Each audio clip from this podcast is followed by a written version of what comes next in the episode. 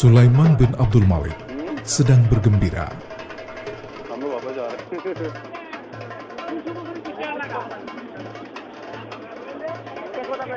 Sebagai penguasa berusia muda yang belum lama naik tahta, hari itu ia memberi kesempatan pada halayak untuk menghadap kepadanya di sebuah istana megah di Damaskus, Suriah.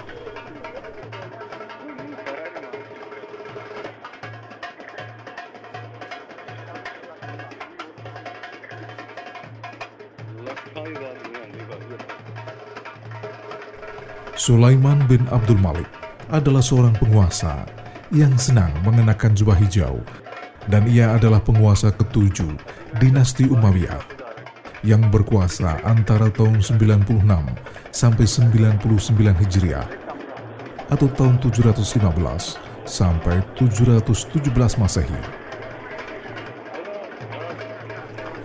ketika dilantik sebagai khalifah pada hari Sabtu 13 Jumatil Akhir tahun 96 Hijriah atau 23 Februari 715 Masehi.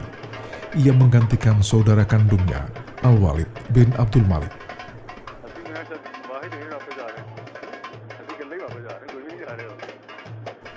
Dinasti Umayyah saat itu sedang berada di puncak kejayaan Wilayah yang berada di bawah kekuasaan dinasti Umayyah terbentang luas.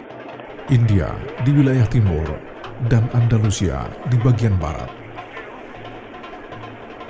Selama menjadi orang nomor satu, putra pasangan suami istri Abdul Malik bin Marwan dan Walidah binti Al-Abbas itu lebih banyak mencurahkan waktunya untuk menghadapi gempuran pasukan Bizantium dan memburu orang-orang yang berupaya menggeser kedudukannya sebagai putra mahkota dengan mengajukan nama Abdul Aziz, putra Al-Walid bin Marwan.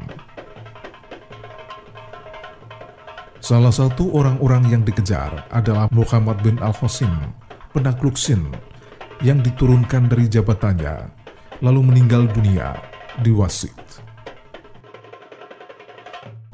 Sementara itu, Al-Hajjaj bin Yusuf Al-Sahafi, seorang jenderal, selamat dari nasib malangnya karena ia meninggal dunia setahun sebelum Sulaiman naik tahta. Nasib malang akibat dendam sang penguasa itu karena usaha untuk menggesernya juga menimpa Qutaibah bin Muslim, penakluk Turkistan, dan Musa bin Nusair, penakluk Andalusia.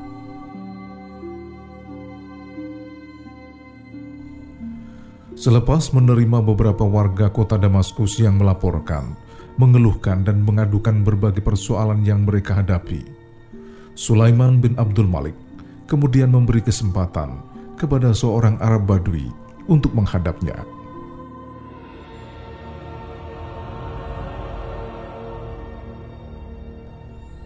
Selepas orang itu mengucap salam dan berbagi sapa sejenak dengannya, Sulaiman bertanya kepada orang itu, "Wahai saudaraku, sampaikan segala sesuatu yang ingin engkau kemukakan." Amirul Mukminin, sejatinya saya memang ingin mengemukakan suatu persoalan kepadamu. Karena itu terimalah dengan lapang dada, meski sesuatu yang akan saya kemukakan itu tidak engkau sukai. Sebab di balik saran itu ada sesuatu yang engkau sukai. Manakala engkau mau menerimanya. Saudaraku, aku akan berlapang dada. Meski sejatinya berat menanggung beban saran dari seseorang yang tidak aku harapkan nasihatnya, dan juga aku tidak merasa aman dari pengaruhnya. Amirul Mukminin, sejatinya engkau dikitari orang-orang yang suka bertindak buruk dalam memilih diri mereka sendiri. Mereka membeli dunia dengan agama mereka dan kerelaanmu dengan murka Tuhan mereka. Mereka takut kepadamu dalam kaitannya dengan Allah Subhanahu wa Ta'ala. Sebaliknya, mereka tidak takut kepadanya dalam kaitannya dengan hakmu. Mereka memerangi akhirat dan menyelamatkan dunia. Karena itu, janganlah engkau serahkan sesuatu yang diamanahkan Allah Subhanahu wa taala kepada mereka. sebab mereka tidak akan menunaikan amanah dengan baik. Lagi pula, mereka suka bertindak dengan berperilaku keji dan zolim kepada masyarakat. Ketika hal itu tetap engkau lakukan, engkaulah yang kelak akan bertanggung jawab atas sesuatu yang mereka lakukan. Sementara mereka tidak akan bertanggung jawab atas sesuatu yang engkau lakukan. Tak aneh apabila dunia mereka tidak menjadi lurus dengan rusaknya akhiratmu. Sungguh, orang yang amat merugi adalah orang yang menjual akhiratnya dengan dunia orang lain.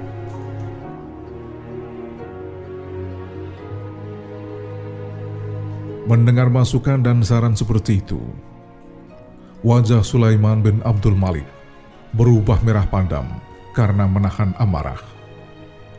Namun karena telah berjanji akan bersikap lapang dada pada orang Arab Badui itu, ia berkata dengan nada bergetar, Wahai orang Arab Badui, sungguh kau telah melepaskan dengan bebas lidahmu, yaitu bagian paling tajam dari dua sisi pedangmu. Wahai Amirul Mukminin, engkau benar namun semua itu demi keselamatan dirimu, bukan untuk merugikan dirimu.